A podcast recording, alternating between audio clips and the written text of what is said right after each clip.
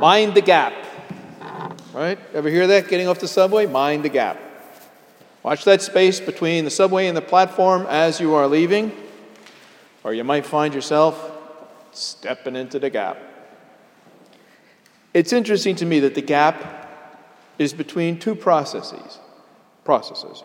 One waiting for something to arrive to get somewhere, and the other getting to your somewhere. And in between, waiting for something to arrive to get somewhere, and arriving at where you're trying to get to, there's this gap. And such a warning wants us to be careful not to inadvertently step into the gap on our way to or fro, wherever it is we are toing or froing. Surely this is direction, good direction for subway travelers but perhaps not such good direction for those working to follow and to share the good news. It seems the gap may just be a unique, uniquely integral part of our Christian faith and discipleship. In fact, I came up with an acronym for GAP God and Practice. How do we see and know God and how do we practice God in what we see and do? Gap, God, and practice. Being Christian or committed to other spiritual traditions, if there are other traditions that bring you here today, call us to be faithful, loving, compassionate, caring, or whatever the words are that describe the goodness of the good news in our lives.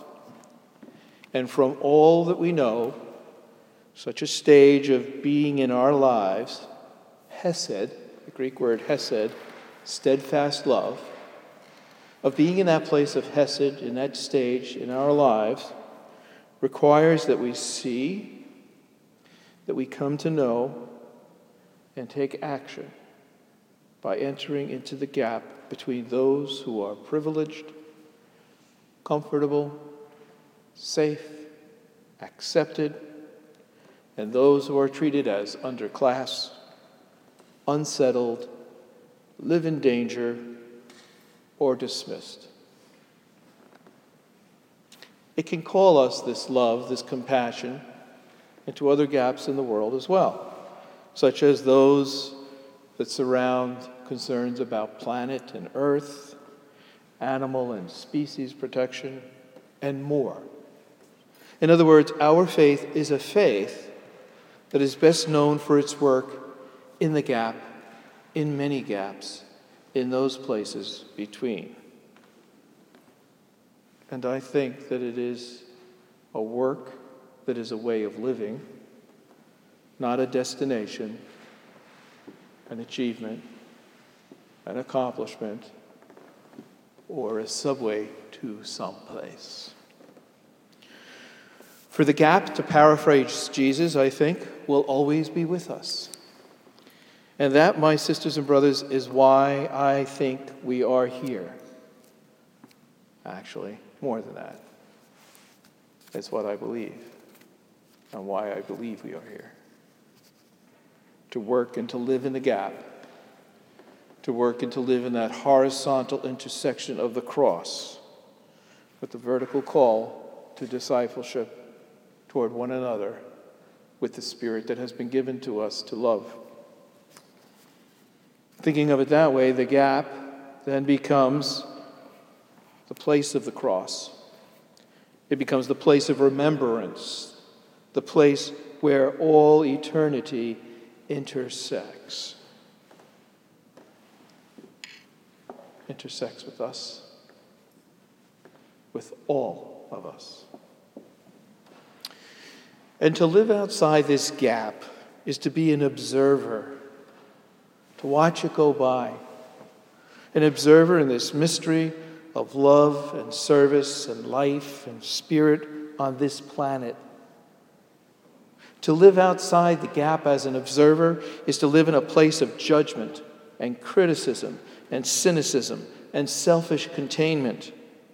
And to live there in that place is to wither away, not to grow. To live outside of the gap makes us defensive and protective and fearful of others and what they might do to us. It is to be mistrustful and, I think, misguided. It is a place of nihilism, the absence of hope, dressed up in the disguise of prosperity or denial. It is a place where materialism is as much a sickness of denial as is alcoholism or drug abuse. In other words, the movement toward healing burns in us all somewhere. I believe that. But it only builds into a flame when we take the risk and the personal responsibility of entering into that gap together and leading others there as well. That means all of us. That means those with and those without. That means into this gap, those willing to help and those willing to ask for help, those lost and those willing to be found by each other. The point is that if we, and I am speaking to those of us gathered here, want to make a difference, then we need to reside and live within the gap of the absence of the things that we say, believe, or feel are important to us as people who are faithful. We need to seek, we do seek those things that are absent that we say are important to us in our faith, in our lives, in our relationship with others, and enter into that place to do something about the absence, to bring our gifts there.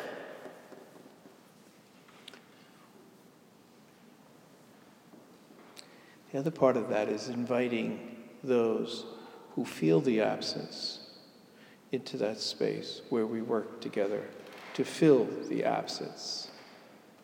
The gap is the place where we meet.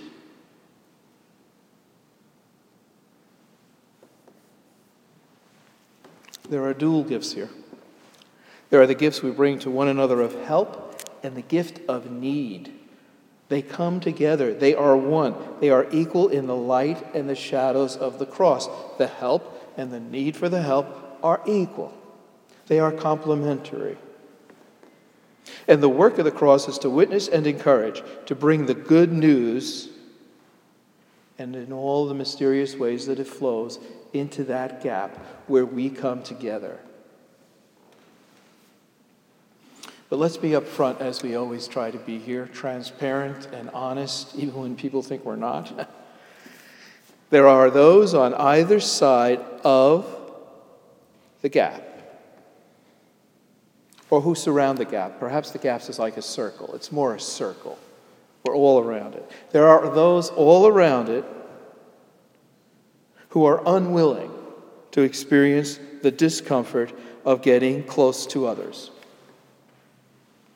the tension that that can bring. Uh-uh, not me, not going there. Which is why we need leaders. We need leaders to break the tension and to show it for what it is nothing. What do we do about fear and tension? What is it that we fear about it? Well, I think part of what we fear about tension is that it will always escalate. It's always going to get worse. We're afraid, oh my God, this is going to get out of hand. My friends, things are already out of hand. In fact, the gap is the only place where things get resolved. The gap is exactly what Jesus entered into in his ministry, right into the tension, the cross, his life the tension. It is where his teachings emerged and where his ministry thrived, even unto his execution. And I do not believe that he was ever comfortable. Something happens in the gap. It has its own parameters.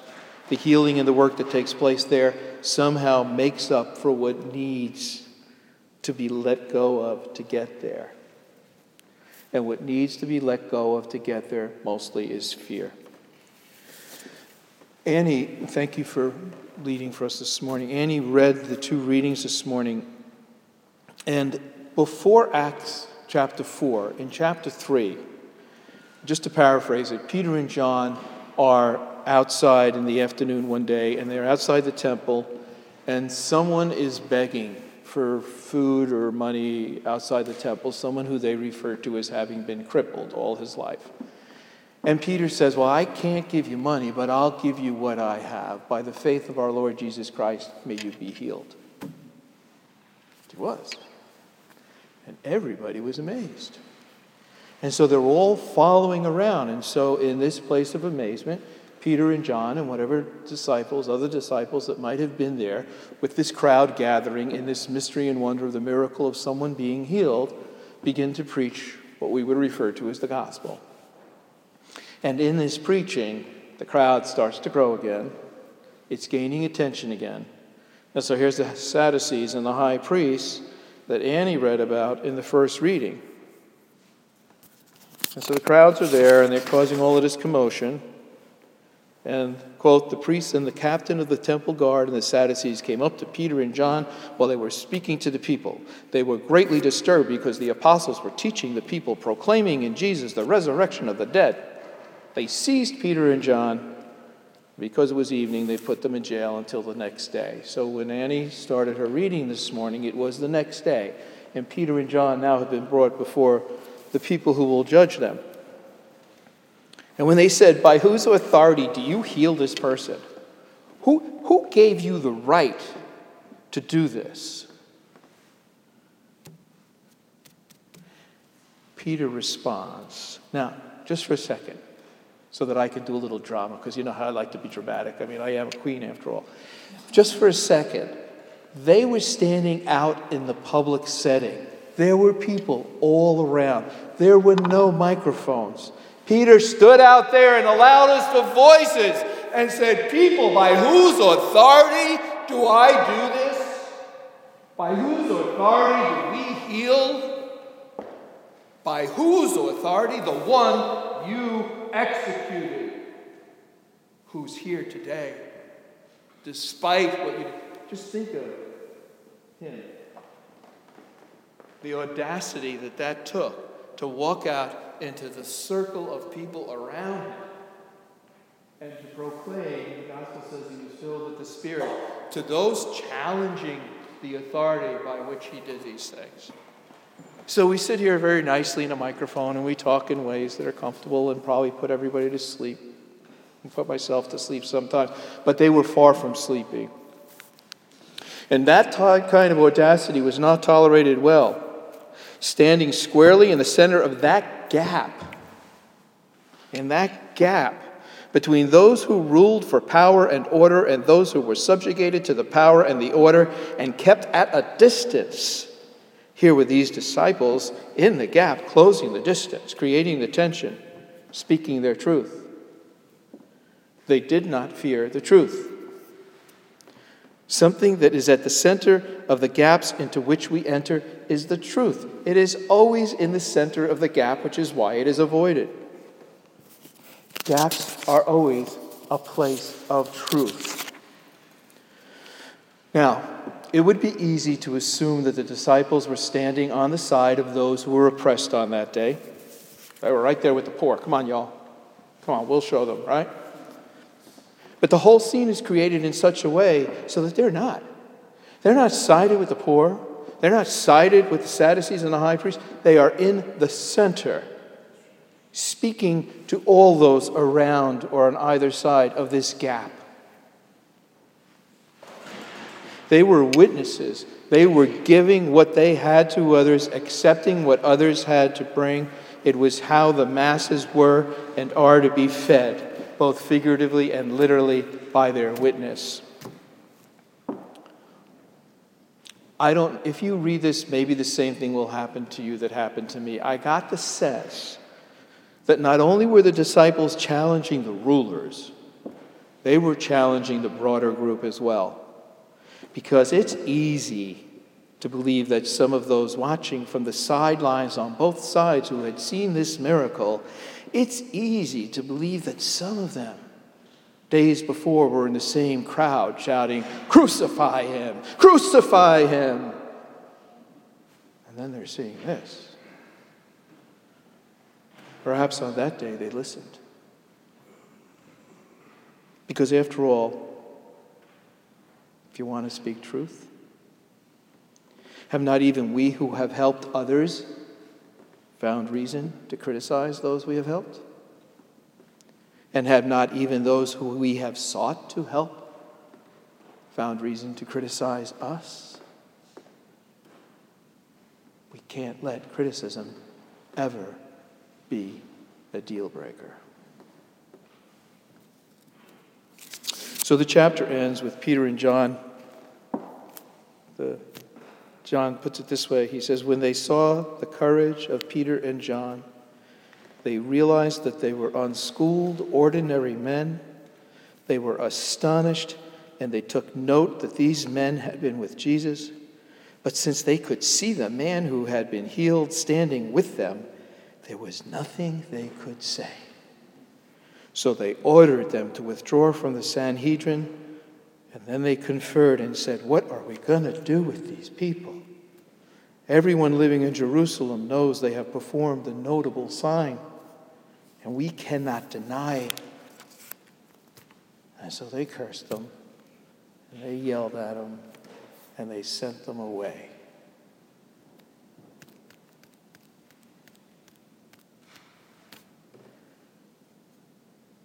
See, standing in the gap creates change. Identifies things.